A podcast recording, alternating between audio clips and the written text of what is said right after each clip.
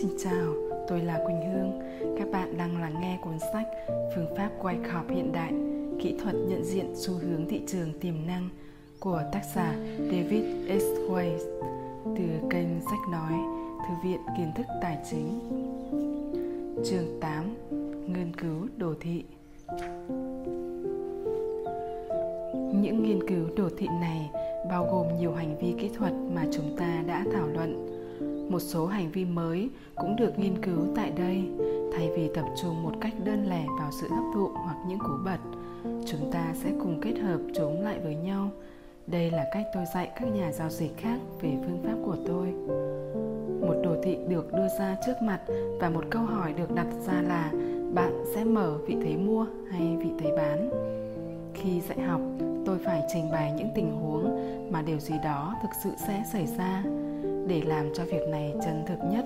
Trên đồ thị sẽ không có kết quả đã xảy ra. Điều này là tốt nhất vì chúng ta sẽ không học được gì từ sự chắc chắn.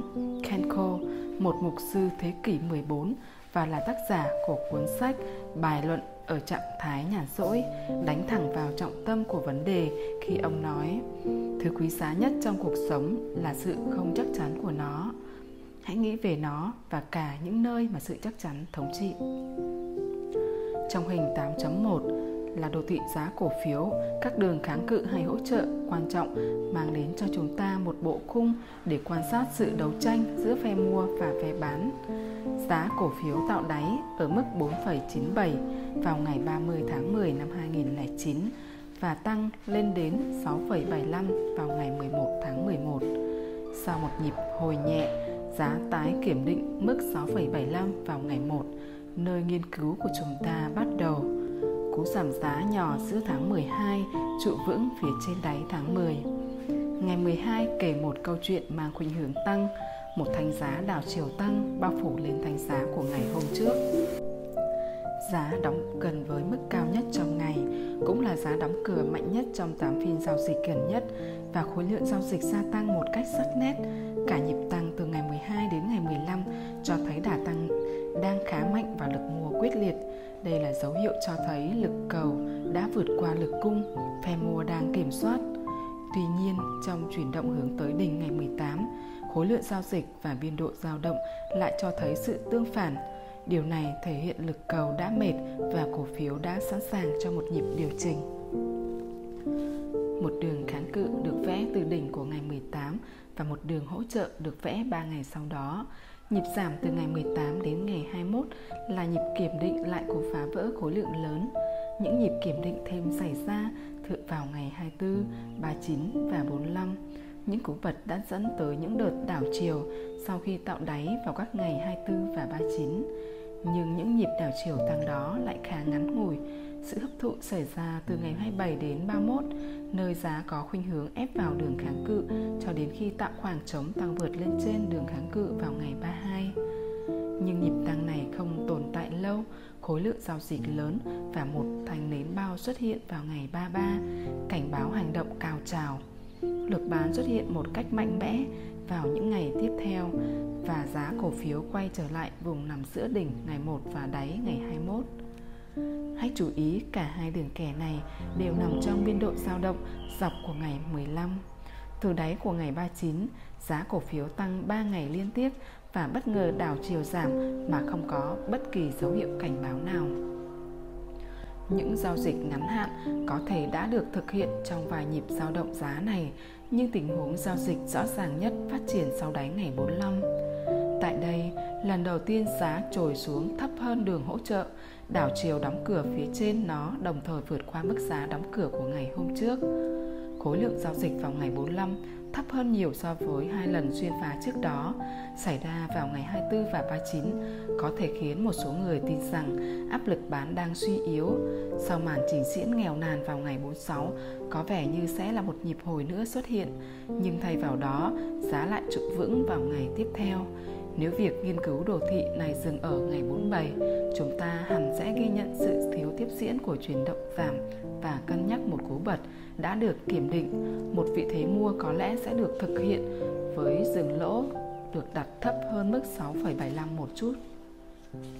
Và kết quả là giao dịch này tốn nhiều thời gian hơn để phát triển hãy cùng nhìn vào hành động giá của ba phiên tiếp theo vào từng ngày từ 48 đến 50, giá cổ phiếu giảm xuống dưới đường hỗ trợ, kiểm định lại đáy của ngày 45, phục hồi và đóng cửa gần với mức cao nhất trong ngày. Ba thanh giá đóng cửa tại cùng một mức giá nhấn mạnh lực đỡ của cổ phiếu và tiết lộ sự hiện diện của lực cầu tiềm ẩn.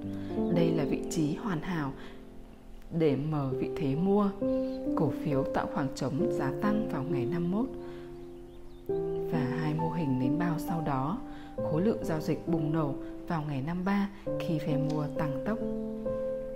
Đồ thị này được chọn để nghiên cứu bởi nó chứa đựng một trong những thiết lập ưa thích của tôi, một cú bật trong một nhịp hồi để kiểm định lại cú phá vỡ. Đồ thị này bắt đầu với một cú phá vỡ mạnh mẽ có khối lượng giao dịch lớn 12 đến 15 và vượt lên trên đường kháng cự. Từ đỉnh đầu tiên của cú phá vỡ 18, giá điều chỉnh quay lại trong vùng phá vỡ trước đó, nơi lực cầu vượt qua lực cung và một đường hỗ trợ mới 21 hình thành. Một vài thời điểm, một cú bật 45 tại đường hỗ trợ này có thể xảy ra nếu giá nén chặt lại như hành động giá giữa 45 và 50, lợi thế nghiêng về một cú đảo chiều tăng. Trong hình 8 nhìn thấy một hành động trông có vẻ như là một nhịp kéo ngược 15 để kiểm định lại vùng mà trước đó giá đã tăng thẳng đứng với khối lượng giao dịch lớn số 1. Cuối cùng giá cổ phiếu đã tạo được một cú bật 15 với nhịp tăng lớn. Đây là nghiên cứu cho phép chúng ta xử lý việc đọc các thanh giá. Sự chú ý đặc biệt nên được dành cho giá mở cửa trong mối quan hệ với giá cao nhất, thấp nhất và giá đóng cửa. Giá mở cửa và giá thấp nhất từ ngày 1 đến 3 trùng với nhau khi cổ phiếu tăng một cách đầy mạnh mẽ.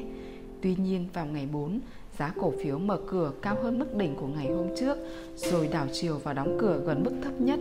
Đây là sự thay đổi hành vi mang tính giảm đầu tiên.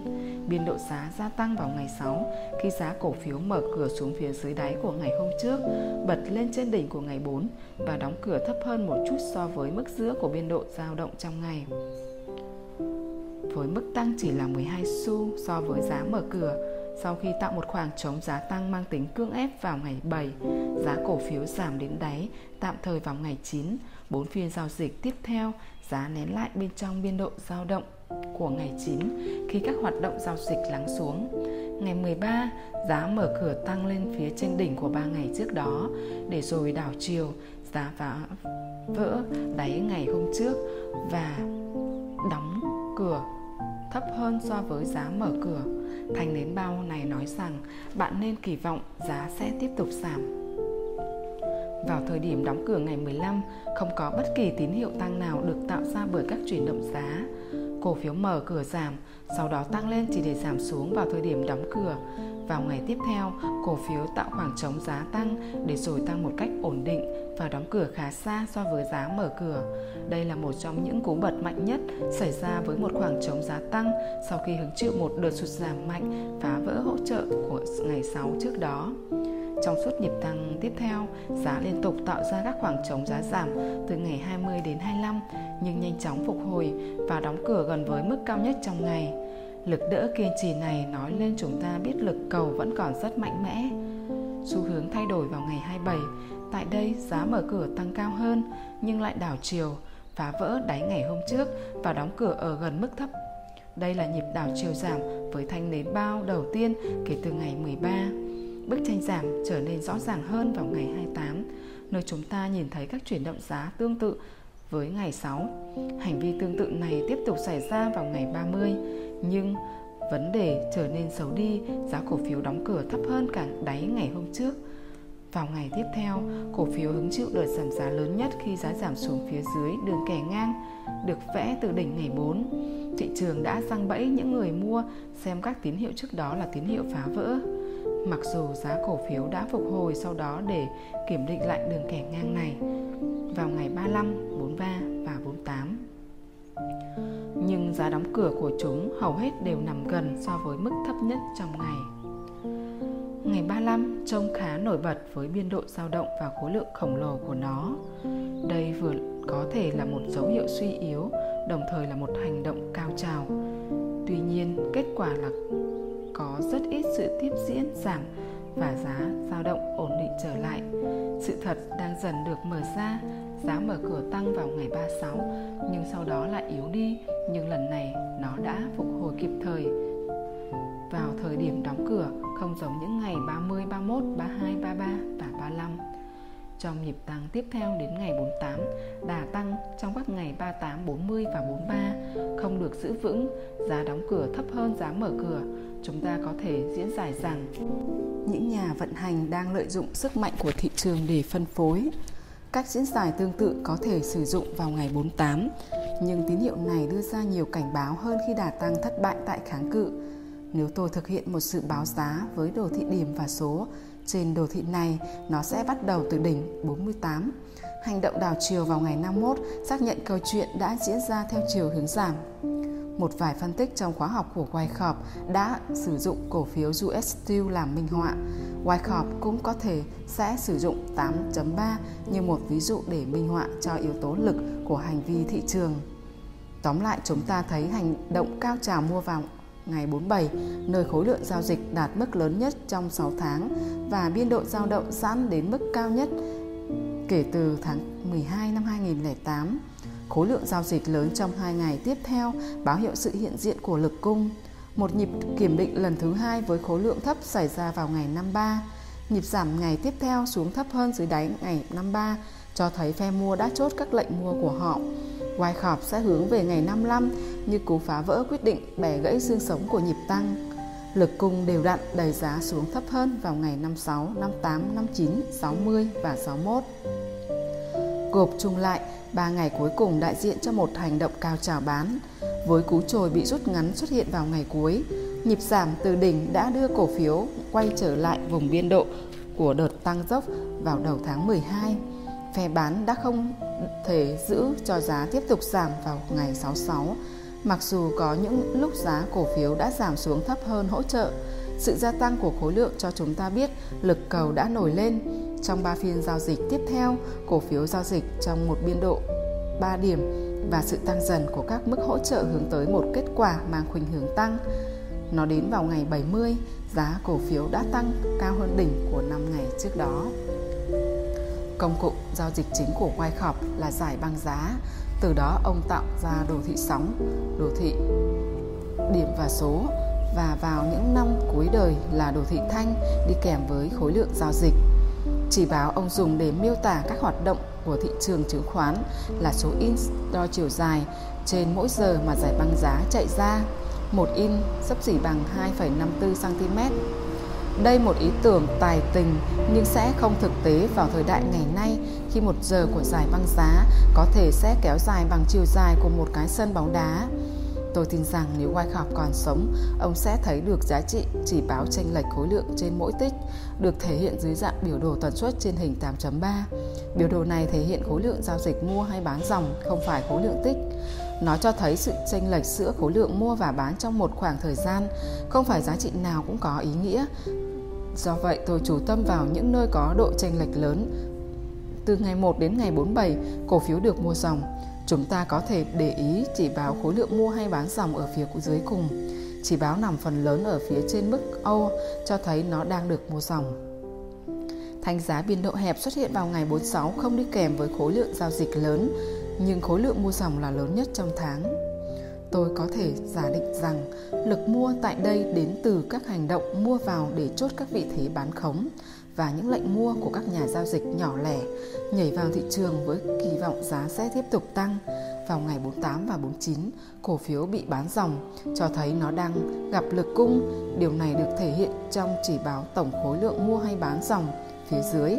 Giá đóng cửa cao hơn và cổ phiếu được mua dòng vào ngày 53, gợi ý rằng giá đã sẵn sàng để tăng cao hơn nhưng sự thiếu tiếp diễn vào ngày 54 đặt cổ phiếu vào nguy cơ giảm trở lại. Vào ngày 55, viên xúc sắc đã được thả, đà giảm mạnh xuất hiện đi kèm với khối lượng giao dịch lớn. Ngày 58 là ngày giao dịch có khối lượng lớn, đà giảm mạnh và sự gia tăng của khối lượng bán dòng. Nó cho thấy phe mua đang bỏ chạy. Lực bán chạm đỉnh vào ngày 59, nơi khối lượng vượt quá 45 triệu cổ phiếu. Bạn đọc cũng hãy chú ý một chút ở vị trí này, khối lượng mua dòng là rất lớn, một 1,2 triệu cổ phiếu. Nó cho thấy phe bán khống đang chốt các vị thế của họ và lực mua mới đang chiếm ưu thế hơn so với lực bán cũng như là các hành động chốt lời các vị thế bán. Chỉ có một đường kẻ ngang duy nhất được vẽ xuyên suốt qua đồ thị này và nó là một trong những đường được tôi gọi là đường đan chéo.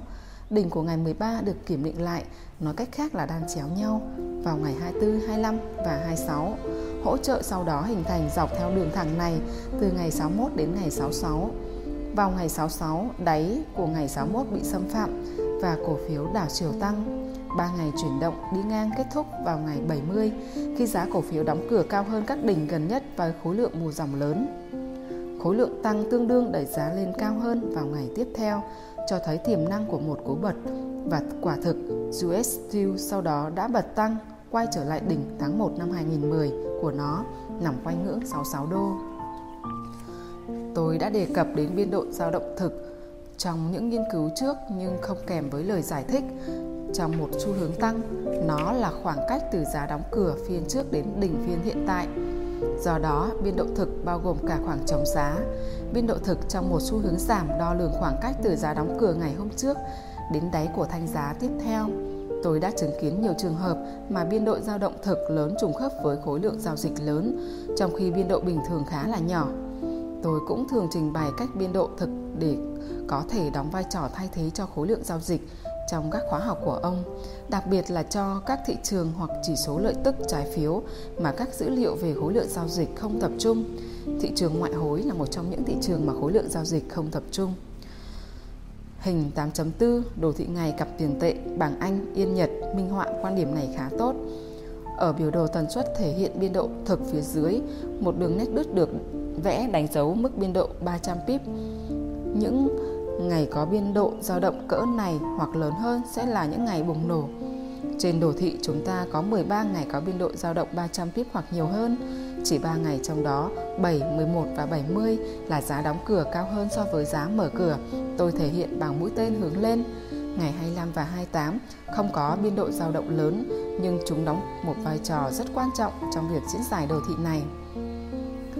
Bắt đầu từ ngày 1, đây là một phiên giao dịch có đà giảm mạnh mẽ, theo sau, bởi một hành động chững lại diễn ra vào ngày 2. Vị trí đóng cửa của ngày 2 cho thấy sự xuất hiện của lực mua. Sự kéo giãn của biên độ dao động trong ngày 7 là đặc trưng của hành vi cao trào và khối lượng bán lớn, đẩy bảng Anh Yên Nhật xuống thấp hơn vào ngày 9. Áp lực bán chững lại vào những ngày tiếp theo. Bảng Anh Yên Nhật tăng và tạo một đỉnh mới nhỏ vào ngày 25 nơi biên độ dao động thu hẹp. Sự yếu ớt và thiếu vắng hành động tiếp diễn trong ngày 26 cảnh báo một cú trồi lên tiềm năng và lực cung mới tấn công vào ngày 27. Trong 12 ngày tiếp theo, phe mua nỗ lực để hấp thụ lực cung trước đó nhưng không thành công. Theo sau đó là nhịp giảm sắc nét diễn ra vào các ngày 39 và 42. Nỗ lực để bật vào các ngày 46 thất bại sau phản hồi yếu ớt vào hai ngày tiếp theo. Hai ngày có biên độ dao động hẹp và giá đóng cửa ở mức thấp này mang đến một cơ hội bán khống lý tưởng Cú phá vỡ xuống mạnh vào ngày 49 chắc chắn phải đi kèm với khối lượng giao dịch lớn. Vào ngày 49 và 50, giá đã gặp hỗ trợ dọc theo đường kẻ ngang vẽ qua đáy của ngày 2. Mặc dù hành động giá ngày 49 và 50 tạm thời dừng nhịp giảm, nhưng chúng vẫn là điểm báo cho một nhịp giảm lớn hơn. Biên độ dao động thực trong ngày hoặc chúng ta có thể nói khối lượng giao dịch giữ thấp hơn mức 250 pips trong cú hồi lên vào ngày 58.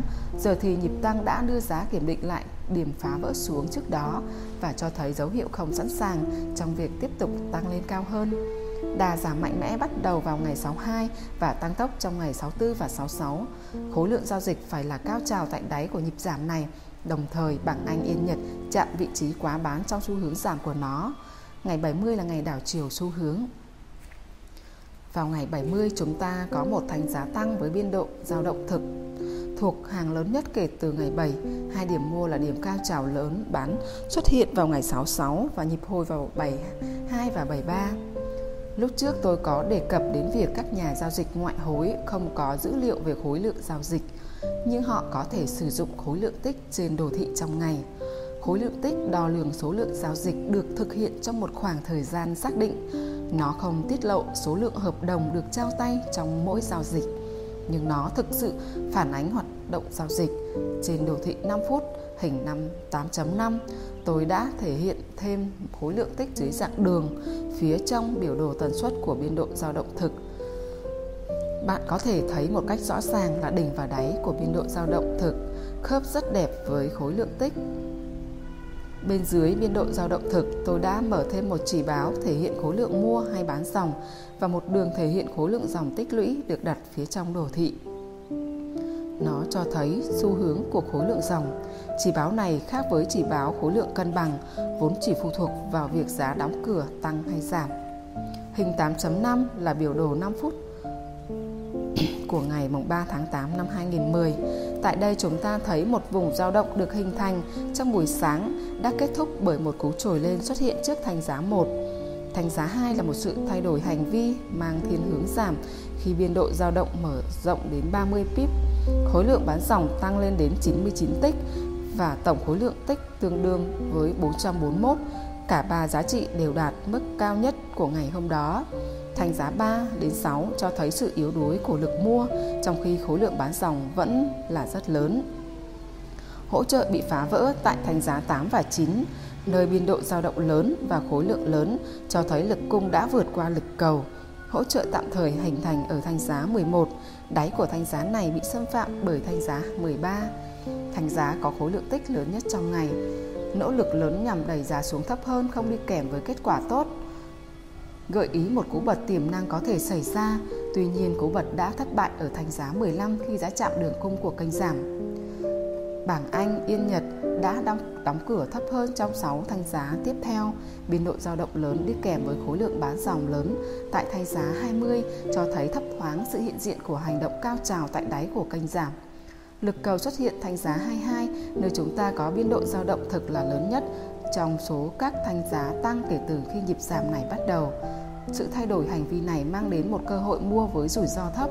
Chỉ có 7 thanh giá tăng trong nhịp giảm tính từ thanh giá 1 đến 22 bởi vì khối lượng mua dòng trong 7 thanh giá này quá thấp so với khối lượng bán dòng, nên khối lượng dòng tích lũy diễn biến thuận và xu hướng giá. Và đây là những gì diễn ra bên trong thanh giá 71 trong hình 8.4 tức là ngày 8 tháng 3 năm 2010. Cảm ơn các bạn đã chú ý lắng nghe. Hẹn gặp lại các bạn ở các video lần sau.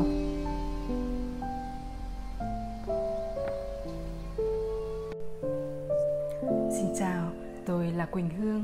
Các bạn đang lắng nghe cuốn sách Phương pháp Wyckoff hiện đại, kỹ thuật nhận diện xu hướng thị trường tiềm năng của tác giả David S. Way từ kênh sách nói Thư viện Kiến thức Tài chính.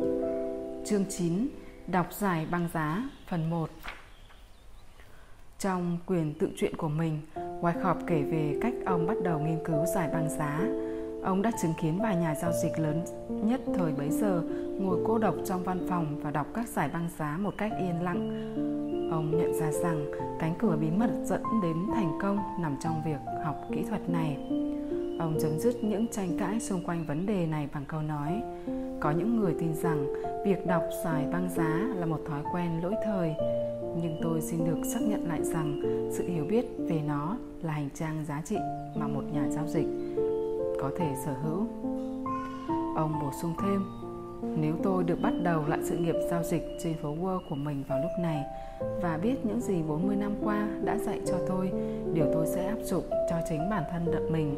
Đầu tiên chính là việc đánh giá và dự đoán thị trường chứng khoán bằng chính những hành động của nó.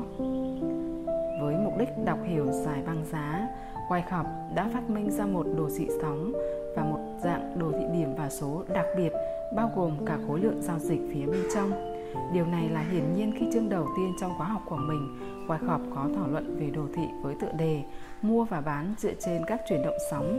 Trong phần mở đầu của chương này, ông cũng đã nói với các học viên của mình rằng từ nay về sau họ phải nghĩ theo các con sóng. Tôi chưa bao giờ theo dõi các dòng chảy của thị trường trên các giải băng giá. Trong hai năm đầu sự nghiệp giao dịch hợp đồng tương lai của mình, tất cả đồ thị của tôi đều được vẽ thủ công Đồ thị trong ngày là một đồ thị điểm và số hoặc một đồ thị giờ được vẽ từ những thay đổi giá trên bảng giá to bằng bức tường với các thành phần có thể di chuyển được.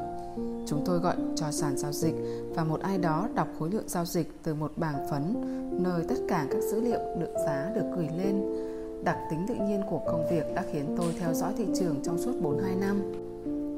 Phe mua và phe bán bị khóa lại trong những trận chiến kéo dài hàng thiên niên kỷ để giành quyền thống trị. những làn sóng mua được theo sau bởi những làn sóng bán trước trong một cuộc chiến cân bằng cho đến khi một bên chiếm được thế thượng phong. Nó có thể được so sánh với một cuộc thi vật tay mà trong đó một người nỗ lực vượt qua lực sức kéo của người còn lại. Nếu chúng ta có thể gắn những điện cực vào tay người thi đấu và quan sát những giá trị sinh lý học như thuyết áp, lượng sodium, cholesterol và những thứ tương tự, chúng ta có thể tìm kiếm những dấu hiệu báo trước của sức mạnh cho thấy khi nào một bên đang chiếm được thế thượng phong. Tương tự như trong việc đọc giải bằng giá, chúng ta đánh giá lượng nỗ lực, ví dụ như khối lượng giao dịch, phần thưởng cho nỗ lực đó, đà của chuyển động giá và cứ thế xác định khi nào những sự thay đổi ngắn hạn và trung hạn trong xu hướng xảy ra. Đồ thị trong ngày là thích hợp nhất để tìm kiếm những nhịp đảo chiều trong xu hướng ngắn hạn Bí quyết là sử dụng đồ thị trong ngày kết hợp với những thông tin chính xác nhất về hành động giá và khối lượng giao dịch. Trong thuở sơ khai của phố Wall, tất cả các thông tin trong ngày đều được truyền tải thông qua giải băng giá. Đồ thị điểm và số rất thông dụng trong cộng đồng các nhà giao dịch. Nếu giá của một cổ phiếu dao động đủ 1 trên 8 điểm, nó sẽ được đánh dấu trên đồ thị và ngược lại. Nếu giá không di chuyển đủ 1 phần 8 điểm, nó sẽ không được thể hiện trên đồ thị cho đến khi hành động giá 1 trên 8 điểm xuất hiện. Chỉ riêng từ đồ thị điểm và số, chúng ta đã có thể nhận diện các ngưỡng hỗ trợ hay kháng cự, vẽ các đường xu hướng, kênh giá và thực hiện dự phòng giá, ước lượng mục tiêu. Mặc dù đồ thị có thể cung cấp những thông tin hữu ích nhưng khối lượng giao dịch mới là thứ kể cho chúng ta nghe câu chuyện hợp lý về những gì đang diễn ra trên thị trường và cảnh báo khi nào giá sẽ tiến đến điểm xoay tiềm năng. Như Humphrey Drainer đã từng viết vào năm 1931. Việc diễn giải băng giá phụ thuộc vào sự hiểu biết về hành động của khối lượng giao dịch. Hành động của khối lượng cho chúng ta biết về lực cung và lực cầu, và giá chỉ đơn thuần ghi lại giá trị của khối lượng để có thể diễn giải chính xác hơn về các hành động giá trong ngày của một cổ phiếu, Wyckoff sáng tạo ra một đồ thị số của khối lượng giao dịch. Khác với đồ thị điểm và số, đồ thị số chỉ bao gồm những con số được vẽ lên đồ thị. Một bản phác họa thô sử dụng đồ thị số để thể hiện khối lượng giao dịch xuất hiện lần đầu tiên trong quyển sách nghiên cứu về việc đọc hiểu giải băng giá. Những năm về sau, Wyckoff cung cấp một khóa học về đọc giải băng giá và trong khóa học này, đồ thị số của khối lượng, tôi xin được đặt tên lại cho nó là đồ thị đọc giải bằng giá được thảo luận một cách rất chi tiết, đồ thị sóng mà sau này tôi xây dựng, gọi là sóng Waze, cũng dựa trên việc nghiên cứu đồ thị đọc giải băng giá của Wyckoff được điều chỉnh để phù hợp hơn với thị trường hiện tại. Hình chấm chấm 1 là một bản tái tạo lại đồ thị số của khối lượng mà Wyckoff đã phát minh. Đồ thị này trình bày các chuyển động của cổ phiếu vào ngày 2 tháng 6 năm 1932 đã được bao gồm trong khóa học đọc giải băng giá của ông. Hiện giờ vẫn còn được lưu trữ, nhưng đã được chỉnh sửa bởi Học viện Thị trường Chứng khoán. Chúng ta ngay lập tức chú ý tới sự vắng mặt của các ký tự X và O thường có trên đồ thị điểm và số. Thế chỗ chúng là những con số đại diện cho mức biến động 1 phần 8 điểm của cổ phiếu Mỗi khi cổ phiếu chuyển động 1 phần 8 điểm, nó sẽ được cập nhật lên đồ thị. Mỗi khi các giao dịch liên tiếp được thực hiện tại cùng một mức giá, Wyckoff tính tổng khối lượng giao dịch của chúng và cập nhật lên đồ thị. Chúng ta thấy rằng cổ phiếu AT&T đóng cửa vào ngày 01 tháng 6 tại mức giá 85 1 phần 8, nơi tổng khối lượng giao dịch là 2.300 cổ phiếu, giá đóng cửa bằng với giá mở cửa ngày tiếp theo được khoanh tròn để làm tham chiếu. Vào ngày 2 tháng 6, cổ phiếu tạo khoảng trống giá giảm và rơi xuống mức 84 1 phần 4 với khối lượng giao dịch là 3.100 cổ phiếu. Các số 0 giữa 84 và 85 là vùng không có giao dịch xảy ra. Những giao dịch tiếp theo diễn ra như sau. 400 cổ phiếu được giao dịch tại mức giá 84 1 phần 8, 600 tại 84, 1.100 tại 83 7 phần 8, tích tăng đầu tiên trong một chuỗi giảm đưa giá tăng tới ngưỡng 84 với khối lượng giao dịch 300 cổ phiếu. Theo sau nó là tích giảm về 83 7 phần 8 và khối lượng giao dịch là 100 cổ phiếu. Hãy chú ý rằng tích giảm sau đó không được vẽ lên một cột riêng biệt, mà thay vào đó, nó được vẽ từ phía dưới tích tăng trước đó. Mặc dù đây là hai hành động giá trái chiều nhau, một tích tăng và một tích giảm, đều đồng thời xuất hiện trên cùng một cột. Đây là một trong những cải tiến của Wyckoff. Sẽ có một số cột chứa cả hai hành động giá ngược chiều nhau, giống như x hoặc o, đều nằm trên cùng một cột trên đồ thị điểm và số. Vậy, đây là một dạng đặc biệt của đồ thị điểm và số. Khi tỷ lệ kích thước hộp và đơn vị đảo chiều là bằng nhau. Chúng ta có thể đặt hai ký tự trái chiều lên một cột, các đồ thị điểm và số hay bất kỳ kết hợp nào mà trong đó số ô đảo chiều lớn hơn kích thước hộp thì chỉ sẽ có một hành động giá duy nhất tăng hoặc giảm được biểu diễn trên một cột. Sóng bán tiếp diễn khi phe bán khớp lệnh chào bán 900 cổ phiếu ở mức giá 83 3 phần 4 và 800 cổ phiếu ở mức 83 5 phần 8 chỉ 200 cổ phiếu được mua tại mức 83 1 phần 4 và tổng cộng 1.400 cổ phiếu được giao dịch trong nhịp giảm về 83 1 phần 4. Tại thời điểm này, kích thước hộp đã giảm xuống 1 phần tư điểm thử tích tăng gần nhất với 100 cổ phiếu tại 83 3 phần 8.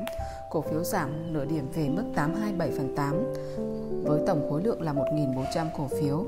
Tổng cộng trong nhịp giảm từ 2 giờ 30 chiều ngày 1 tháng 6, giá cổ phiếu đã hình thành hai vùng chuyển động ngang nhỏ. Vùng đầu tiên hình thành quanh ngưỡng 85 khi giá phá vỡ xuống hỗ trợ này vào thời điểm mở cửa ngày 2 tháng 6. Xu hướng giảm đã tăng tốc sau đó, vùng dao động thứ hai hình thành phía trên ngưỡng 83 1 phần 4. Chúng ta không thể không chú ý đến việc giá cổ phiếu chỉ giảm nhẹ trong cú phá vỡ xuống phía dưới mức 83 1 phần 4 Sóng tăng tiếp theo bao gồm các giao dịch có khối lượng 100 cổ phiếu tại mức giá 83, 100 cổ phiếu nữa tại mức giá 83 1 phần 8, 700 tại 83 1 phần 4. Đây là giao dịch đánh dấu nhịp tăng 3 phần 8 điểm lần đầu tiên trong ngày. Phe bán không hề rút lui với tổng khối lượng 1.100 cổ phiếu được giao dịch trong hai tích giảm tiếp theo. Sau khi 300 cổ phiếu được giao dịch tại mức giá 83 1 phần 8, lại có thêm 700 cổ phiếu nữa, 300 và 400 cổ phiếu liên tiếp được giao dịch tại nhịp kiểm định lại đáy của ngày hôm đó. Trong nhịp kiểm định đáy cuối cùng, chỉ có 400 cổ phiếu được giao dịch tại mức giá 827 phần 8. Chúng ta có thể đưa ra phỏng đoán rằng áp lực bán đang mất dần. Một sự thay đổi hành vi cho thấy phe mua đang quay trở lại xảy ra vào tích tăng tiếp theo khi 1.700 cổ phiếu, khối lượng tăng lớn nhất trên đồ thị, được giao dịch tại mức giá 83. Nhịp tăng tiếp theo đưa giá kiểm định lại kháng cự tại 831 phần 4, đỉnh của nhịp tăng trước khi giá tìm về 827 phần 8. Trong nhịp giảm tiếp theo, giảm một tư điểm với tổng cộng 1.300 cổ phiếu được giao dịch. Tại đây chúng ta có nỗ lực lớn 1.300 cổ phiếu được giao dịch nhưng không đi kèm với phần thưởng nào. Giá chỉ giảm một ô tương đương với 1 phần tư điểm. Mặc dù thị trường trông có vẻ mong manh như một người đang đi trên dây, nhưng giá cổ phiếu đã bật tăng lên mức 83 3 phần 8 với khối lượng tổng cộng là 400 cổ phiếu, xóa đi toàn bộ nhịp giảm trước đó. Bằng chứng cho một nhịp đảo chiều, xu hướng được đưa ra là giá giảm không nhiều dưới vùng tích lũy thứ hai, cho thấy động lượng giảm đang cạn dần. Khối lượng giao dịch thấp hơn vào nhịp kiểm định đáy gần nhất gợi ý áp lực bán đã mệt mỏi, sự gia tăng mạnh mẽ trong khối lượng giao dịch xuất hiện trong tích tăng hé lộ sự hiện diện của lực cầu. Cú phá vỡ cuối cùng ở mức 83 đã không thu hút được lực bán mới và nhịp tăng không kèm theo nỗ, nỗ lực rời khỏi đáy thể hiện rằng lực bán đã tiêu hao hết. Sau nhịp kiểm định cuối cùng ở mức giá 82 7 phần 8 và nhịp tăng theo tới mức 83 1 phần 4, Wyckoff đã gợi ý về việc rời mức dừng lỗ của bất kỳ vị thế bán nào xuống dưới mức 83 3 phần 4 và đặt lệnh chờ mua tại vùng mức giá để mở vị thế mua. Mức dừng lỗ được đặt tại 82 5 phần 8, 1 phần 4 điểm thấp hơn đáy của ngày hôm đó. Ông ghi chú, tổng khối lượng 6.300 cổ phiếu đã được giao dịch quanh ngưỡng 83 và 82 7 phần 8 và phe mua không sẵn sàng nhượng bộ sau hai lần kiểm định lại đáy. Một khi cổ phiếu tăng lên mức 83 1 phần 4, tổng 6.300 cổ phiếu sẽ được xem như sự tích lũy tiềm năng trong một ngày giao dịch. Sau khi cổ phiếu tăng lên mức 83 3 phần 8, 18 chuyển động giá tiếp theo bị đóng khung lạnh vào một biên độ dao động hẹp. Sự không sẵn sàng giảm xuống của cổ phiếu cho thấy cổ phiếu đang ở trong một bệ phóng cho một sóng tăng lớn hơn Nó bắt đầu với 1.200 cổ phiếu ở mức 83 1 phần 2 và tiếp tục cho đến khi đạt mức 84. Tổng cộng 4.500 cổ phiếu đã được giao dịch trong cuộc phá vỡ này đã tăng giá đi kèm với sự gia tăng của khối lượng giao dịch là một dấu hiệu cho thấy sức mạnh của giá xuất phát từ vùng giá nền được tích lũy trước đó.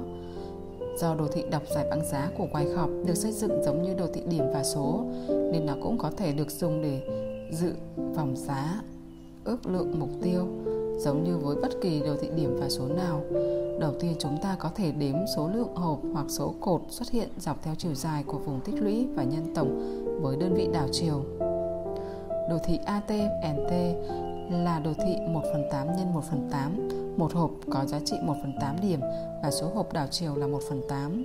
Do đó, số lượng hộp sẽ được nhân với 1 phần 8. Nếu đếm từ phải qua trái, tính từ tích giảm cuối nằm ở 83, 3 phần 8, chúng ta có 24 hộp. Đem số hộp tích lũy nhân với số ô đảo chiều, chúng ta được kết quả 24 x 1 phần 8 bằng 3 đem kết quả vừa tính được cộng với mức giá thấp nhất trong cột phá vỡ. Mục tiêu dự phóng giá sẽ là 3 cộng 83 3 phần 8 bằng 86 3 phần 8. Dự phóng giá dựa trên đồ thị điểm và số thuần túy là hình học và không có sức mạnh ma thuật nào cả đôi khi chúng ta ra mục tiêu dự phóng một cách chính xác và khi khác thì chúng ta lại thất bại thảm hại. Chúng ta không nên mở giao dịch chỉ đơn thuần dựa trên các mục tiêu dự phóng được cung cấp bởi đồ thị điểm và số. Chúng chỉ đại diện cho tiềm năng. Nói một cách lý thuyết, vùng tích lũy trên đồ thị điểm và số là dùng để miêu tả nguyên nhân hoặc sự chuẩn bị đã được xây dựng cho một chuyển động tiềm năng. Khi dự phóng mục tiêu dựa trên đồ thị điểm và số được đạt tới. Một nhà giao dịch trong ngày hoặc nhà giao dịch theo bước sóng cần sửa đổi mức dừng lỗ chốt một phần lợi nhuận hoặc đơn giản là trở nên thận trọng với các dấu hiệu của sự kết thúc. Sau cú phá vỡ lên mức 84, đã có 1.200 cổ phiếu được giao dịch trong nhịp giảm về 83 3 phần 4, 700 trong cú bật lại 84 và 800 trong nhịp giảm về 83 7 phần 8. Điều này là do một vài vị thế mua đã được chốt lời nhanh, họ đóng vị thế tại thời điểm mở cửa và cảm thấy biết ơn vì đã thu hồi lại được phần lớn thiệt hại trước đó, trong khi những vị thế bán khống mới được thực hiện tại đỉnh với hy vọng về một nhịp giảm khác sẽ tiếp diễn. Việc cổ phiếu lùi lại rất ít trước áp lực bán này cho thấy phe mua đang hấp thụ lượng cung xung quanh ngưỡng 84. Nhịp tăng tiếp theo đưa cổ phiếu lên mức 84 3 phần 8 với khối lượng gộp là 1.600 cổ phiếu, thêm một nhịp điều chỉnh nông theo sau trước khi nó kết thúc với 100 cổ phiếu được giao dịch ở mức 84 1 phần 8 tích, giảm đầu tiên với 100 cổ phiếu từ khi cổ phiếu rời khỏi vùng tích lũy 83 3 phần 8. Nó phản ánh sự thiếu vắng của áp lực bán, phe bán nâng giá bán từ 84 1 phần 8 lên 84 1 phần 2, nơi 600 cổ phiếu đã được mua 100 cổ phiếu được mua ở mức 84 5 phần 8 trước khi có tích giảm về 84 1 phần 2 với khối lượng 1.100 cổ phiếu. Những giao dịch này được những người đọc giải băng giá chú ý bởi nó thể hiện khối lượng bán lớn trong một khoảng thời gian ngắn sau khi thị trường mở cửa. Nó cảnh báo rằng cổ phiếu đang bắt đầu đối mặt với lực cung. Lực cung này có thể đến từ việc chốt lời của những vị thế mua hoặc là bất cứ điều gì đó và không ai biết được điều này chúng ta chỉ cần tập trung vào hành động giá hay khối lượng. Cổ phiếu tăng lên mức 84, 3 phần 4 chỉ với 300 cổ phiếu, sự thu hẹp của tiến độ tăng và sự biến mất của khối lượng tăng nói rằng lực cầu đang mỏi mệt. Những người có khả năng đọc hiểu giải băng giá sẽ tiến hành nâng mức dừng lỗ lên 83 3 phần 8. Trong trường hợp này, lực cung không xuất hiện trong nhịp phá vỡ nhanh lên mức 84 1 phần 2, nhưng lực cầu vẫn yếu trong nhịp tăng tiếp theo. Sau đó, lượng cung mới xuất hiện khiến cổ phiếu giảm về mức 84 1 phần 8 với khối lượng gộp là 2.000 cổ phiếu được giao dịch. Một tích tăng 1 phần 8 điểm theo sau bởi một tích giảm vào khối lượng giao dịch 1.700 cổ phiếu khác đưa giá giả về mức 84. Tại đây chúng ta thấy rằng có rất ít phần thưởng cho nỗ lực này và chúng ta có thể diễn giải rằng lực mua đang hiện diện nhịp tăng tiếp theo từ 84 lên 84 1 phần 2 với 1.900 cổ phiếu nói rằng lực cầu đang lớn dần. Trong nhịp giảm tiếp theo về mức 84, khối lượng gộp là 2.200 cổ phiếu. Sự thiếu tiếp diễn của hành động giảm chứng thực cho sự hiện diện của lực cầu một lần nữa. Chúng ta đã thấy trong những nghiên cứu đồ thị trước đó, giá thường xuyên quay lại kiểm định các vùng giao dịch có khối lượng lớn nơi lực cầu vượt qua lực cung hoặc nơi phe mua hấp thụ lượng cung lớn. Sau khi nhịp tăng sôi nổi từ 84 tới 84 3 phần 8, chỉ có 100 cổ phiếu được giao dịch trong nhịp giảm về 84 1 phần 4.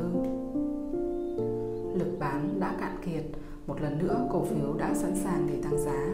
Chúng ta có thể mua thêm cổ phiếu trong tích tăng tới 84 3 phần 8 và tất cả mức dừng lỗ có thể được nâng lên 83 3 phần 4. Công bằng mà nói, Wyckoff không ám chỉ việc mua thêm cổ phiếu, cũng không thảo luận về mục tiêu giá dự phóng dựa trên đồ thị điểm và số. Tất cả đều chỉ là những gợi ý và nó chỉ ra cách chúng ta hành động dựa trên thông tin có được mà thôi. Cổ phiếu có nhịp tăng thẳng đứng lên mức 85 1 phần 4 với tổng khối lượng là 3.300 cổ phiếu khi phe mua áp đảo phe bán. Hiện giờ chúng ta có thể vẽ một đường xu hướng tăng từ đáy cũ là 83 tới đáy gần nhất ở 84. Một đường song song được vẽ từ đỉnh nằm giữa hai đáy này ở mức giá 84 3 phần 4. Xu hướng tăng dốc đã đưa giá vượt qua khỏi đường cung tạo ra bởi kênh tăng, đưa giá rơi vào điều kiện quá mua, giá cổ phiếu phớt lờ tín hiệu này và tiếp tục tăng cao hơn sau một nhịp bán nhỏ đưa giá về mức 85. Nhịp tăng này đưa giá chạm 85 1 phần 2 với tổng khối lượng là 1.600 cổ phiếu. Lực cầu chậm lại một chút nhưng vẫn không có dấu hiệu của lực cung, không hề có áp lực bán xuất hiện trong tích giảm về 85 3 phần 8. Nhưng lực cầu hiển nhiên đã mệt mỏi trong nhịp tăng tiếp theo. Chỉ 100 cổ phiếu được giao dịch tại mức 85 5 phần 8, 100 cổ phiếu tiếp theo tại 85 3 phần 4. Giá cổ phiếu sau đó giảm 1 phần 4 điểm với tổng khối lượng là 800 cổ phiếu và phe bán bắt đầu cho thấy sức mạnh của mình. Một nhịp tăng với khối lượng giao dịch 1.500 cổ phiếu đưa giá tái kiểm định lại vùng giá tại đỉnh. Nhưng không có phần thưởng cho nỗ lực này, hỗ trợ nhỏ xung quanh ngưỡng 853 phần 8 nhanh chóng bị phá vỡ khi cổ phiếu trượt xuống mức 851 phần 8 với 1.000 cổ phiếu được giao dịch trong phiên, cuộc chiến giữa hai phe phát triển khi phe mua nỗ lực hấp thụ lực bán nó kết thúc bởi lần mua cuối cùng ở mức 85 5 phần 8 với 300 cổ phiếu trước khi giá rớt 1 1 phần 8 điểm về mức 84 1 phần 2.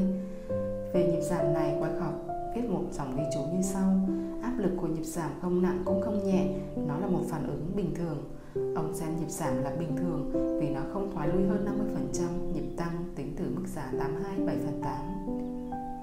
Nhưng nó cũng đã đến khá gần mức này Việc dự phóng giá giảm dựa trên đồ thị điểm và số có thể thực hiện với cột dọc có 7 hộp tính từ 85 5 phần 8 cho đến nhịp giảm về 84 3 phần 4. Tuy nhiên, mục tiêu dự phóng này đã bị sai. Nhịp giảm ngừng dọc theo đường cầu của kênh tăng. Ngoài ra, một hỗ trợ mới hình thành phía trên đỉnh của vùng kháng cự trước đó giữa 84 3 phần 8 và 84 5 phần 8. Và giá vẫn nằm trong biên độ nhịp tăng thẳng đứng trước đó trong một phát biểu hồi tưởng lại một việc phân tích nét đặc trưng, Wyckoff miêu tả đồ thị đọc giải bằng giá là đặc biệt giá trị trong việc trình diễn số lượng cổ phiếu tại nhiều ngưỡng giá.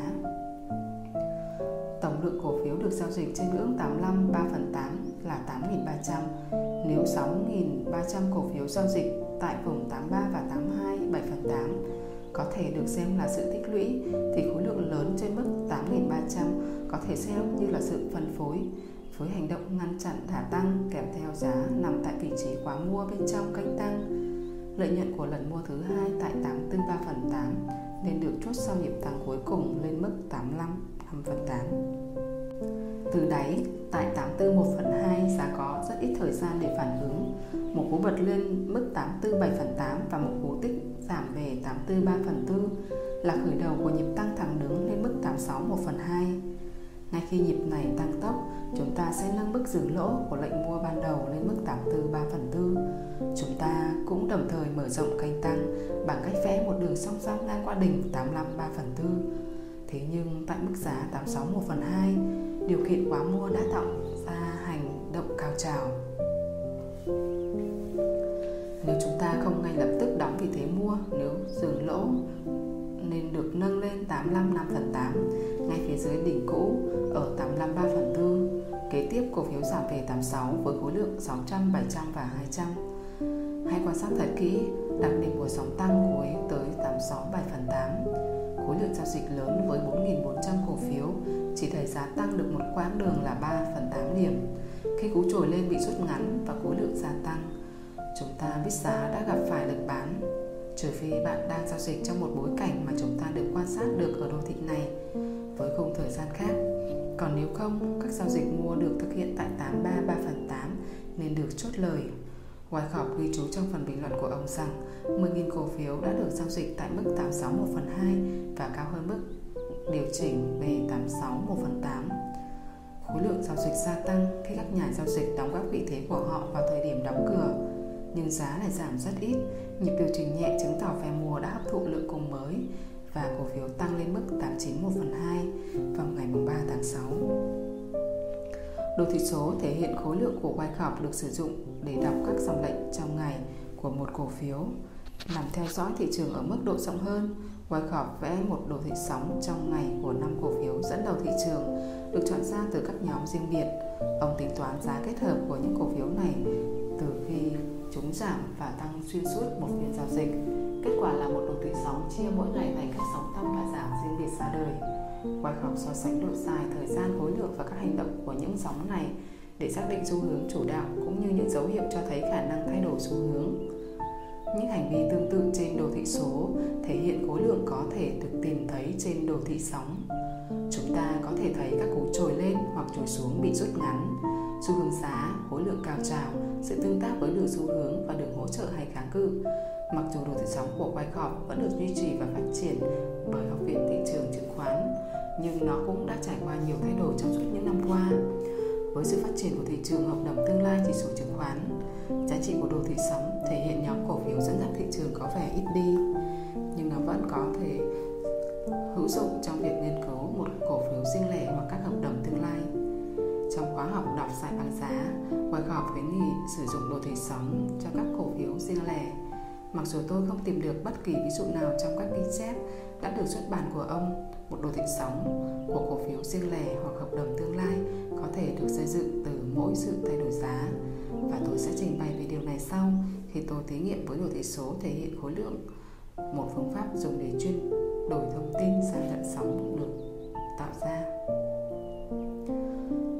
có bất kỳ khác biệt gì giữa một đồ thị sóng và một đồ thị số thể hiện khối lượng khi chúng ta quy ước một con số cho mức dao động nhỏ nhất của thị trường trong lần thử nghiệm đầu tiên với ý tưởng tạo ra một đồ thị sóng cho riêng mình tôi đã chuyển đổi đồ thị số thể hiện khối lượng của Wyckoff với mã cổ phiếu ATNT thành một đồ thị mang tính tiếp nối hơn. Điều này loại bỏ sự nhập nhằng của các tích tăng và giảm trong cùng một cột. Quan trọng hơn, nó cho phép tôi lấy tổng khối lượng dao động lớn hơn 1 phần 8 điểm. Từ đó cung cấp bức tranh tốt hơn về nơi cổ phiếu đối mặt với lực cung và lực cầu. Tuy nhiên, có một điểm hạn chế, đó chính là sự điều chỉnh này làm tăng kích thước của đồ thị trong thị trường hiện đại, với hàng ngàn sự thay đổi giá trong một ngày, đồ thị như thế này sẽ không thực dụng. Phần chú giải cuối cùng của tôi được trình bày trong hình 9.2, nơi vùng khối lượng lớn trở nên rõ ràng và sống động. Tôi quyết định ngay lập tức rằng một vài dữ liệu nên được lọc ra. Cách dễ nhất để lọc dữ liệu là gia tăng kích thước của một sóng tối thiểu. Tôi điều chỉnh đồ thị số thể hiện khối lượng thành một đồ thị sóng với tỷ lệ 1 phần 8 nhân 1 phần 4 hoặc ngược lại. Điều này lọc ra toàn bộ phản ứng dưới 1 phần 8 điểm trong một sóng, loại bỏ các tích tăng và tích giảm trong cùng một cột và giảm kích thước của đồ thị. Nó hoạt động giống như một đồ thị điểm và số 1 phần 8 nhân 1 phần 4. Trong đó kích thước hộp là 1 phần 8 và số hộp đảo chiều là 1 phần 4. Điều này làm cho thông tin rõ ràng hơn. Với sự giúp đỡ này của đồ thị, câu chuyện mở ra trước mắt chúng ta Đầu tiên, chúng ta thấy 2.800 cổ phiếu đã được giao dịch trong nhịp kiểm định lại đáy của ngày hôm đó, nơi nỗ lực lớn không được đền đáp bằng sự tiến tiếp diễn giảm. Hai nhịp tăng tiếp theo với 2.700 và 2.800 cổ phiếu cho thấy được mùa quyết liệt. 5.800 cổ phiếu được giao dịch trong nhịp phá vỡ lên mức 84 khởi động nhịp tăng. Về sau, sau nhịp giảm về 84 có khối lượng giao dịch là 4.200 cổ phiếu áp lực bán giảm một nửa trong nhịp kiểm định khi khối lượng giao dịch là 2.200 cổ phiếu.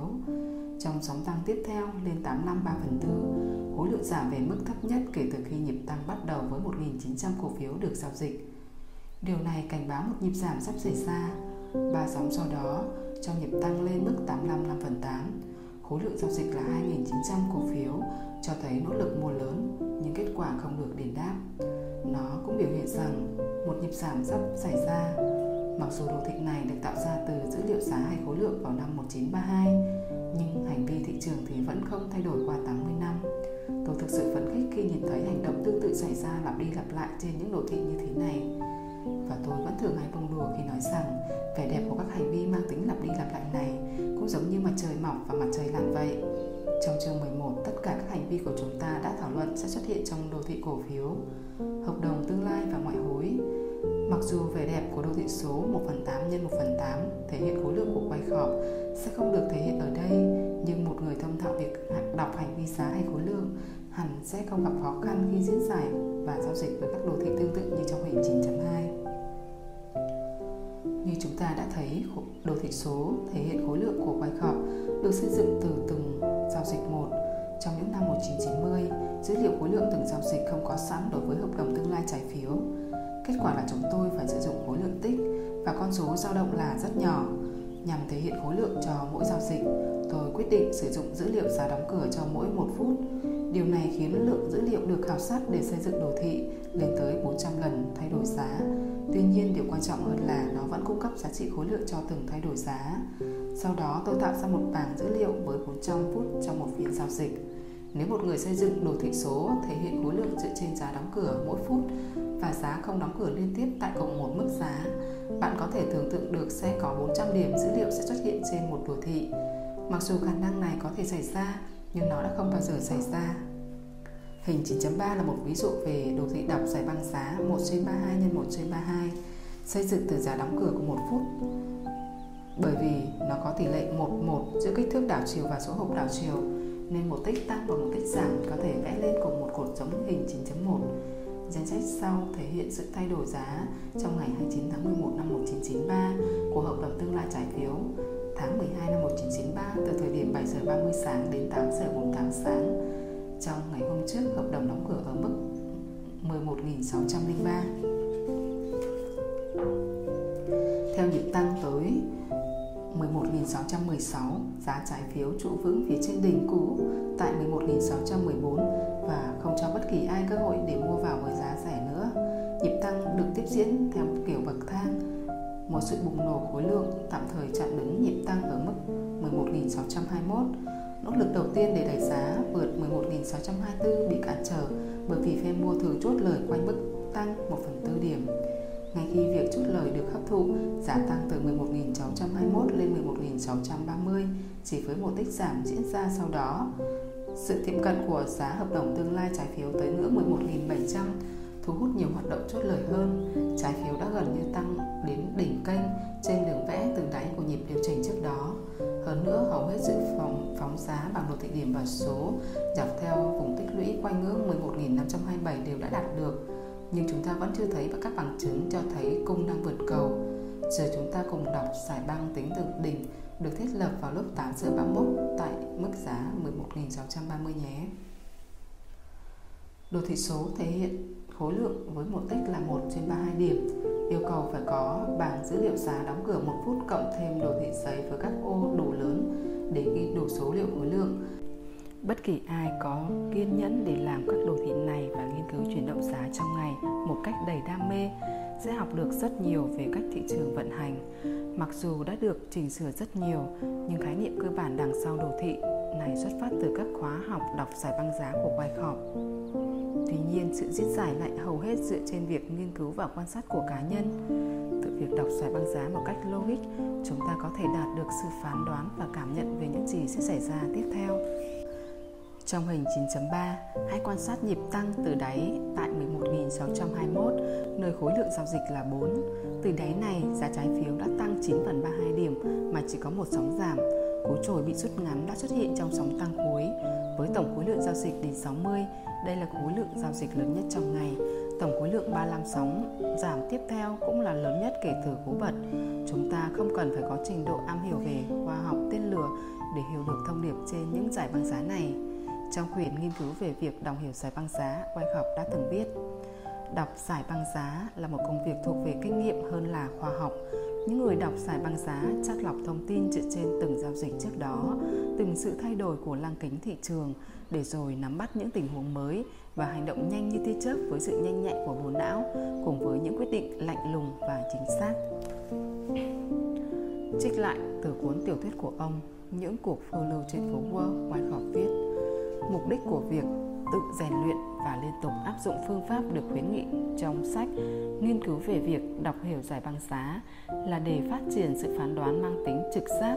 Đây là một kết quả tự nhiên của việc tiêu tốn 27 tiếng một tuần tại các máy điện báo qua hàng năm trời. Phương pháp mà ông nhắc đến là những ví dụ về cách ông đọc giải băng giá một cách logic.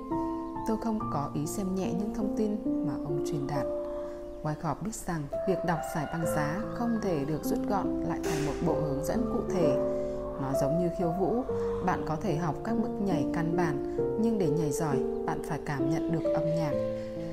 Khóa học đọc giải băng giá của Wyckoff giải thích cấu trúc của giải băng giá và ông trình bày cách nó có thể được tích hợp với đồ thị sóng của các cổ phiếu dẫn dắt thị trường.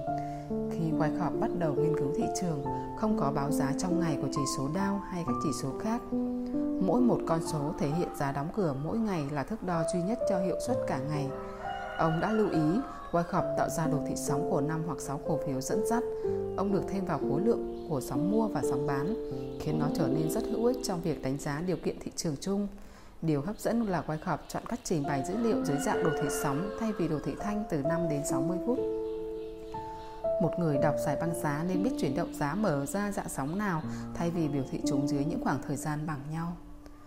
Toàn bộ dữ liệu của một đồ thị sóng 1 phần 32 của giá trái phiếu là quá nhiều và nó khá khó để thể hiện một lịch sử giá liên tục. Nhưng nếu thay đổi, đơn vị đảo chiều thành 3 phần 32 chúng ta có thể giảm bớt số lượng sóng mỗi ngày. Ví dụ đồ thị 1 phần 32 hoàn thiện của ngày 29 tháng 11 năm 1993 có 258 sóng trên tối đa 400 sóng, còn trong hình 9.4, đơn vị đảo chiều được điều chỉnh làm giảm số lượng sóng.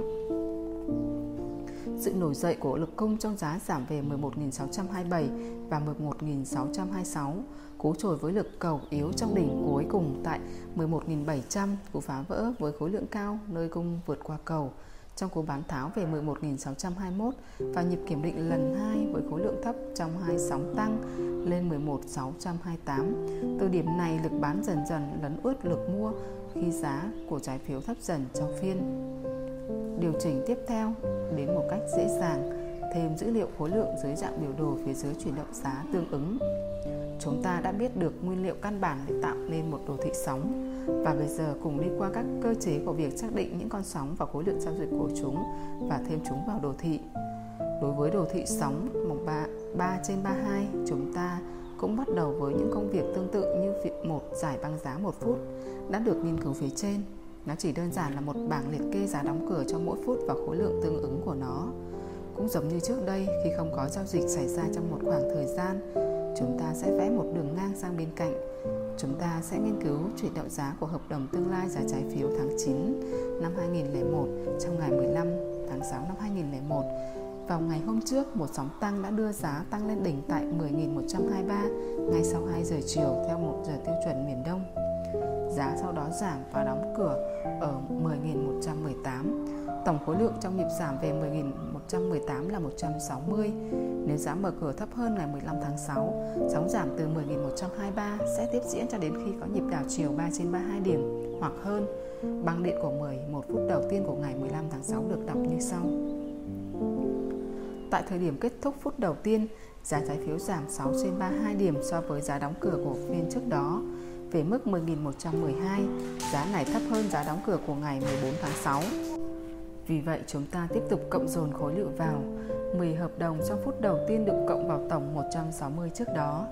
Tổng mới bây giờ là 170 do giá đứng yên tại 10.111 vào thời điểm kết thúc phút thứ hai nên nó được xem như một phần của sóng giảm hiện tại và khối lượng của nó được cộng vào khối lượng trước đó khiến cho tổng khối lượng mới là 178. Tích tăng lên 10.113 ở phút thứ ba không đủ để đảo chiều sóng giảm trước đó. Một đáy mới xuất hiện vào phút thứ tư, khối lượng từ phút thứ ba và thứ tư giờ được cộng thêm vào tổng khối lượng trước đó nâng tổng khối lượng mới lên 2001. Trong 5 phút tiếp theo, giá trái phiếu trụ lại trong một vùng dao động hẹp với khối lượng tổng là 16 hợp đồng. Nếu giá trái phiếu đóng cửa trên hoặc tại mức 10.114 trong phút thứ 10, 16, hợp đồng chưa tính này sẽ trở thành một phần của khối lượng tăng mới. Tuy nhiên, nhịp giảm về 10.110 xảy ra ở phút thứ 10, nên khối lượng này sẽ được cộng dồn vào nhịp giảm và tổng khối lượng sẽ tăng lên 228. Khoảng thời gian 8 giờ 30 thường đánh dấu thời điểm mà biến động giá trái phiếu gia tăng bởi vì nhiều báo cáo của chính phủ được công bố vào thời điểm này. Một điều gì đó mang tín hiệu tốt lành đã được công bố và giá trái phiếu tăng 8 phần 32 điểm, cao hơn mức 10.118.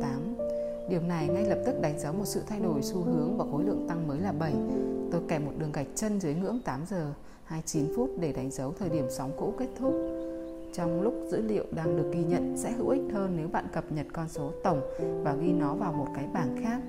Và hãy lưu ý trong ví dụ này, chúng ta sẽ chưa vội ghi khối lượng vào đồ thị nếu giá chưa giảm xuống các mức thấp hơn hoặc vẫn chưa đảo chiều.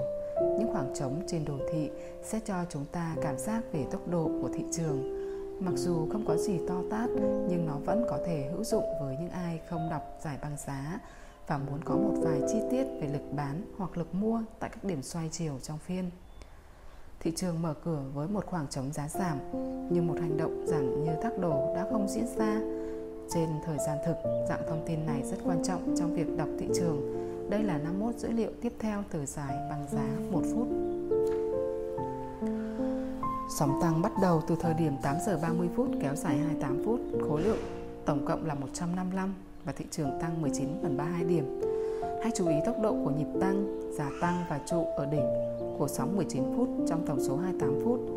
Đây là một sóng tăng mạnh mẽ, chúng ta có lẽ sẽ không thể biết được khi nào sóng tăng mới này sẽ kết thúc cho đến thời điểm 9 giờ 1 phút. Khi giá trái phiếu giảm 3 phần 32 điểm về mức 10.126, tại điểm này chúng ta nên cập nhật lại đồ thị. Nhịp giảm từ 10.129 chỉ kéo dài trong 6 phút. Vào lúc 9 giờ 10 phút, trái phiếu được giao dịch ở mức giá 10.127. Có nhiều giao dịch nữa được thực hiện ở mức 10.127 trong 4 phút tiếp theo. 11 phút kể từ đáy ở 10.124, thị trường đã tăng 3 trên 32 điểm với khối lượng 41, không phải là một nhịp tăng ấn tượng, nhưng đột nhiên có một làn sóng mua đã xuất hiện. 10 hợp đồng ở mức giá 10.130, 11 hợp đồng ở mức giá 10.131, 10 hợp đồng nữa ở mức giá 10.200. Ở đây 31 hợp đồng đã được thực hiện chỉ trong vòng 3 phút so với 41 tích trước đó trong 11 phút. Thảo luận về hành động giá tại thời điểm xoay này, Hopraini viết đám đông bị hấp dẫn bởi sự thay đổi giá, không phải bởi khối lượng. Điều đó có nghĩa là đám đông không phân tích các hành động của khối lượng. 3 phút sau, giá giảm 3 phần 32 điểm. Hiện tại chúng ta có hai sóng tăng trên đồ thị. Sóng đầu tiên kéo dài 28 phút, tăng 19 phần 32 điểm so với khối lượng 159. Sóng thứ hai kéo dài 14 phút và tăng nặng 8 phần 32 điểm với khối lượng 72. Khoảng 50% của nỗ lực và kết quả trước đó, sóng tăng thứ hai vượt qua đỉnh sóng tăng đầu tiên chỉ 3 phần 32 điểm trong một xu hướng tăng khi thời gian, độ dài và khối lượng của những sóng mua bắt đầu giảm. Bạn nên chú ý tới khả năng thay đổi xu hướng. Điều tương tự xảy ra khi thời gian, kích thước và khối lượng của những sóng bán bắt đầu gia tăng. Thật không may, bởi với hầu hết những điều này được rút ra từ việc quan sát khi đọc giải băng giá, nên nó không mang tính chất quy tắc. Tốt nhất là bạn nên nghĩ về nó như một quyển sách hướng dẫn Tính chất hai mặt, trong cuộc sống cũng tồn tại trong việc diễn giải thị trường. Chúng ta rời đi với làn sóng mua thứ hai trong ngày kết thúc ở mức 10.200 và có sự khởi đầu của một sóng bán. Mặc dù sự biến mất của khối lượng trong sóng mua thứ hai và cú trồi lên bị rút ngắn, cho thấy việc chúng ta nên cảnh giác với một sự thay đổi hướng. Nhưng vẫn chưa có gì quá xấu xảy ra cả. Hãy cùng nghiên cứu thêm dữ liệu trên giải băng giá. Sóng bán bắt đầu từ 10.200 khá nhỏ và chỉ kéo dài 5 phút. Đây là một hành động giá không mang thiên hướng giảm. Nhưng hãy nhìn vào sóng mua tiếp theo của ngày hôm nay. Nó chỉ kéo dài 5 phút so với nhịp tăng trước là 28 và 14 phút. Nhịp tăng này được 3 phần 32 điểm và tạo đỉnh thấp hơn với khối lượng giao dịch giảm. Lực mua có vẻ đã khá mệt mỏi. Một sự thay đổi mang thiên hướng giảm đã xuất hiện vào sóng bán tiếp theo. Tại đây, thời lượng và khối lượng đều lớn hơn tất cả các sóng giảm từ lúc bắt đầu đến phiên hiện tại. 2 phút sau khi đáy được hình thành ở 10.124, một nhịp đảo chiều 3 phần 32 điểm xảy ra. Hãy cùng quan sát tốc độ của nhịp tăng từ 10.124 lên 10.129. trong 15 phút của sóng mua, giá tăng hoặc trụ ở đỉnh chỉ trong 3 phút. Dạng hành vi này phản ánh lực cầu yếu và ít sự hứng thú đối với trái phiếu.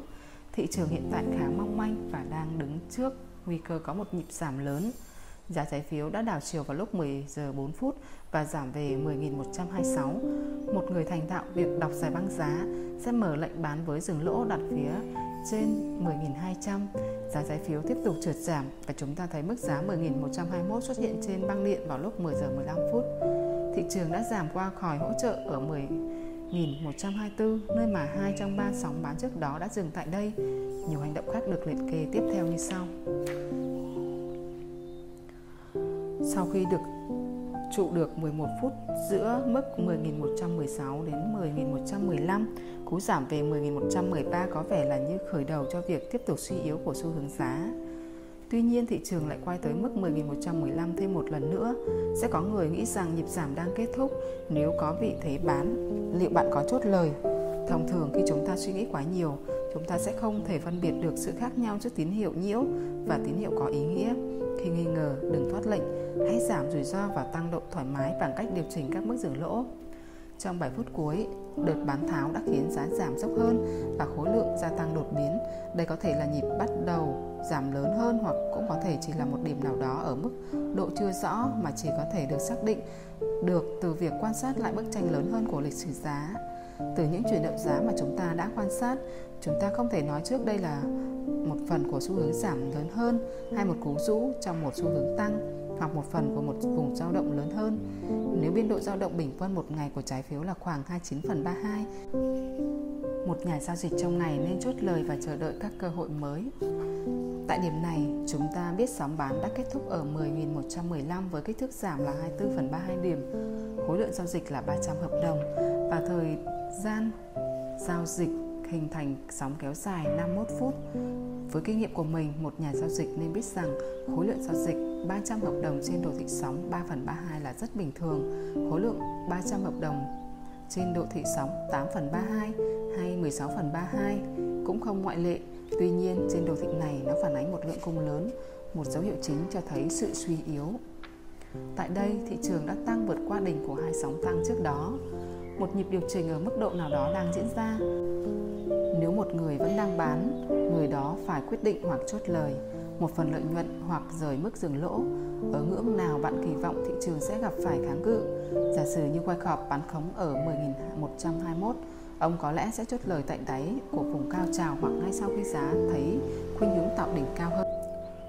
Nếu ông quyết tâm giữ giao dịch để chờ một đợt giảm tiềm năng lớn hơn, ông cũng sẽ đặt dừng lỗ ngay phía trên mức phục hồi 50%. Từ dữ liệu một phút đã được lọc ra của chúng ta, chúng ta có một nhịp giảm từ 10.200 về 10.115. Vì vậy, ngưỡng 50% rơi vào khoảng 10.118.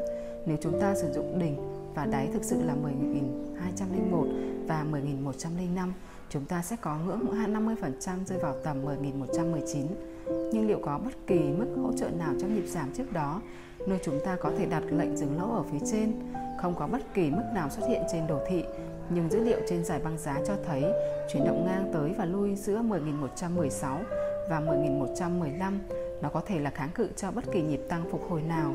Từ thông tin chúng ta có được liên quan tới việc đọc giải băng giá, chúng ta có một bức tranh về nơi kháng cự kỳ vọng có thể xuất hiện. Một sóng bán mới bắt đầu với cú đảo chiều này. Sóng mua cuối tăng 7 trên 32 điểm trong vòng 36 phút với khối lượng 71. Nó đã thất bại trong việc phục hồi về ngưỡng 50% của nhịp giảm lớn từ 10.200 về 10.105 và cũng không vượt qua được kháng cự giữa 10.116 và 10.115. Cho tới thời điểm hiện tại, sóng tăng này nhìn giống như một nhịp điều chỉnh và khối lượng thấp thừa xuất hiện trong một xu hướng giảm. Thị trường dường như đã chết hẳn tại 10.115 khi khối lượng trở nên teo tóp và chỉ còn 4 hợp đồng được giao dịch trong 6 phút. Trong nhịp tăng từ 10.105, sóng tăng khối đánh dấu sự thất bại đầu tiên trong việc tạo đỉnh cao hơn. Với việc sóng giảm khối không hấp dẫn được phe bán, thị trường đã sẵn sàng để tăng lên các mức cao hơn. Tuy nhiên, phe mua cũng không xuất hiện, cũng không có gì là bất thường đối với hiện tượng này. Khi các nhà giao dịch ở khung giờ miền Đông đã đi ăn trưa, có lẽ bạn đã từng nghe về một câu nói kinh điển trên thị trường Đừng bao giờ bán trong thị trường kém thanh khoản Hình 9.9 kết, kết thúc vào lúc 12 giờ 15 Sóng bán này kéo dài 23 phút và có vẻ kéo dài hơn các sóng bán trước đó từ đáy 10.105 và nó cũng lớn hơn đáng kể so với những sóng mua trước đó. Tốc độ chậm rãi của nhịp giảm gợi ý rằng thị trường chỉ đang trôi một cách lững lờ. Từ đáy 10 1105, hành động giá cho thấy sự phục hồi với các mức tăng cao dần lên. Tuy nhiên, con sóng bán tiếp theo xuất hiện và nó kéo dài 40 phút. Liệu chúng ta có nên so sánh mức giảm 5 trên 32 điểm của nhịp bán này với mức giảm 24 phần 32 điểm của sóng giảm từ 10.129 về 10.105 trong 5 phút và từ đó giả định rằng áp lực bán đang giảm dần hay tốt hơn là chỉ đánh giá nhịp giảm này trong bối cảnh của nhịp tăng xuất phát từ 10.105 Câu trả lời rất rõ ràng, không hề có bất kỳ mối liên kết nào giữa hai sóng giảm này cả. Sóng đầu tiên là chủ đạo trên đồ thị, sóng thứ hai là một tín hiệu cho thấy phe bán tiếp tục chiếm ưu thế sau nhịp tăng thiếu nhiệt huyết từ mức 10.105. Thị trường mất 32 phút để tăng 4 trên 32 điểm với cùng khối lượng như của sóng bán cuối. Cho tới thời điểm này, thị trường đã thất bại để trở lại đỉnh cao trước đó ở 10.115. Như đã trình bày trong hình 9.10, sóng mua này đã kết thúc. Bạn có thể thấy 9 sóng đã được hoàn tất xuất phát từ đáy 10 phút 10 giờ 52 phút tại 10.105. Tôi xin lưu ý lại rằng tất cả các khoảng thời gian 1 phút không có giao dịch xảy ra đều được bỏ qua. Một giải băng 1 phút sẽ được để trống nếu không có giao dịch, còn trên đồ thị nó sẽ không được thể hiện. Hai sóng cuối kéo dài lần lượt 40 và 32 phút. Hãy lưu ý vùng tích lũy nhỏ được hình thành phía trên ngưỡng 10.115, nơi trái phiếu được giao dịch từ thời điểm 10 giờ 28 phút đến 10 giờ 44 phút. Sau khoảng thời gian ngắn duy truyền ngang xu hướng giảm dốc hơn và khối lượng giao dịch gia tăng khi giá giảm 10 trên 32 điểm về 10.105. Như chúng ta đã thảo luận trong phần đọc Hiểu đồ thị thanh, không có gì bất thường đối với một nhịp điều chỉnh kiểm định lại vùng giá mà trước đó nó đã tăng tốc với khối lượng giao dịch lớn. Do vậy, nhịp tăng từ 10.105 đã đưa giá quay lại kiểm định vùng giá mà phe bán lẫn lấn át phe mua.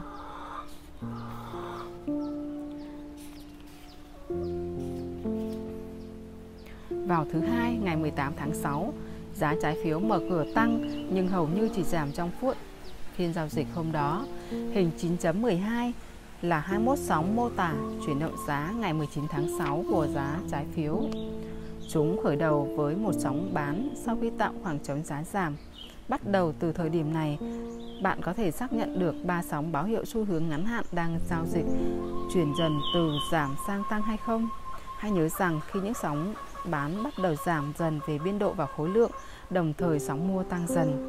Xu hướng đang đảo chiều sang tăng, sóng 1 giảm 13 phần 32 điểm, sóng 3 giảm tương đương 8 phần 32 điểm và vượt qua đáy sóng 1. Sóng 5 chỉ giảm thêm được 5 phần 32 điểm và không tạo được đáy mới, mang lại cho chúng ta sự thay đổi mang tính chất tăng đầu tiên trong hành động giá. Sóng 6 gia tăng thêm trọng lượng cho câu chuyện mang tính chất tăng khi giá trái phiếu đạt mức tăng lớn nhất trong phiên với khối lượng giao dịch lớn nhất. Hành vi trong sóng 9 nói rằng giá trái phiếu đang trên bệ phóng để tăng khi đây là sóng giảm nhỏ nhất trong phiên và áp lực bán không còn. Nhịp tăng bắt đầu từ sóng 10, một pha đấu tranh giành quyền kiểm soát xảy ra quanh ngưỡng 101, nơi thị trường gặp phải kháng cự đầu tiên trong ngày 18 tháng 6. Sóng giảm nhỏ cuối cùng, đưa giá xuống thấp hơn 101 nhưng lực bán theo sau là hoàn toàn thiếu hụt. Nó đã góp phần hoàn tất một cú đảo chiều tăng đẹp. Tôi đã dùng đồ thị F, Tôi đã dùng đồ thị điểm và số này được vài năm. Nó luôn là một trong những loại đồ thị tôi thích nhất. Bước tiếp theo trong sự tiến hóa của đồ thị sóng sẽ mang lại nhiều thông tin hơn và sự linh hoạt lớn hơn. Đó là chủ đề của chương 10. Tôi biết việc theo dõi từng phút của một chuyển động giá trong suốt ngày có vẻ là một công việc tẻ nhạt kinh khủng, nhưng cũng giống như quay khọp, tôi phải thừa nhận giá trị của nỗ lực này. Tính chi tiết trong việc đọc giải băng giá gia tăng kỹ năng đọc đồ thị của tôi lên gấp 10 lần và tôi thực hiện nó hàng năm trời, bất chấp biến động giá khổng lồ của thị trường ngày nay và tốc độ nhanh như chớp của hành động giá được dẫn dắt bởi các kỳ vọng điên rồ. Những hành vi quay khọp quan sát được từ những năm 1909 vẫn mang lại cho tôi những lợi ích khổng lồ. Cảm ơn các bạn đã chú ý lắng nghe. Hẹn gặp lại các bạn ở các video lần sau.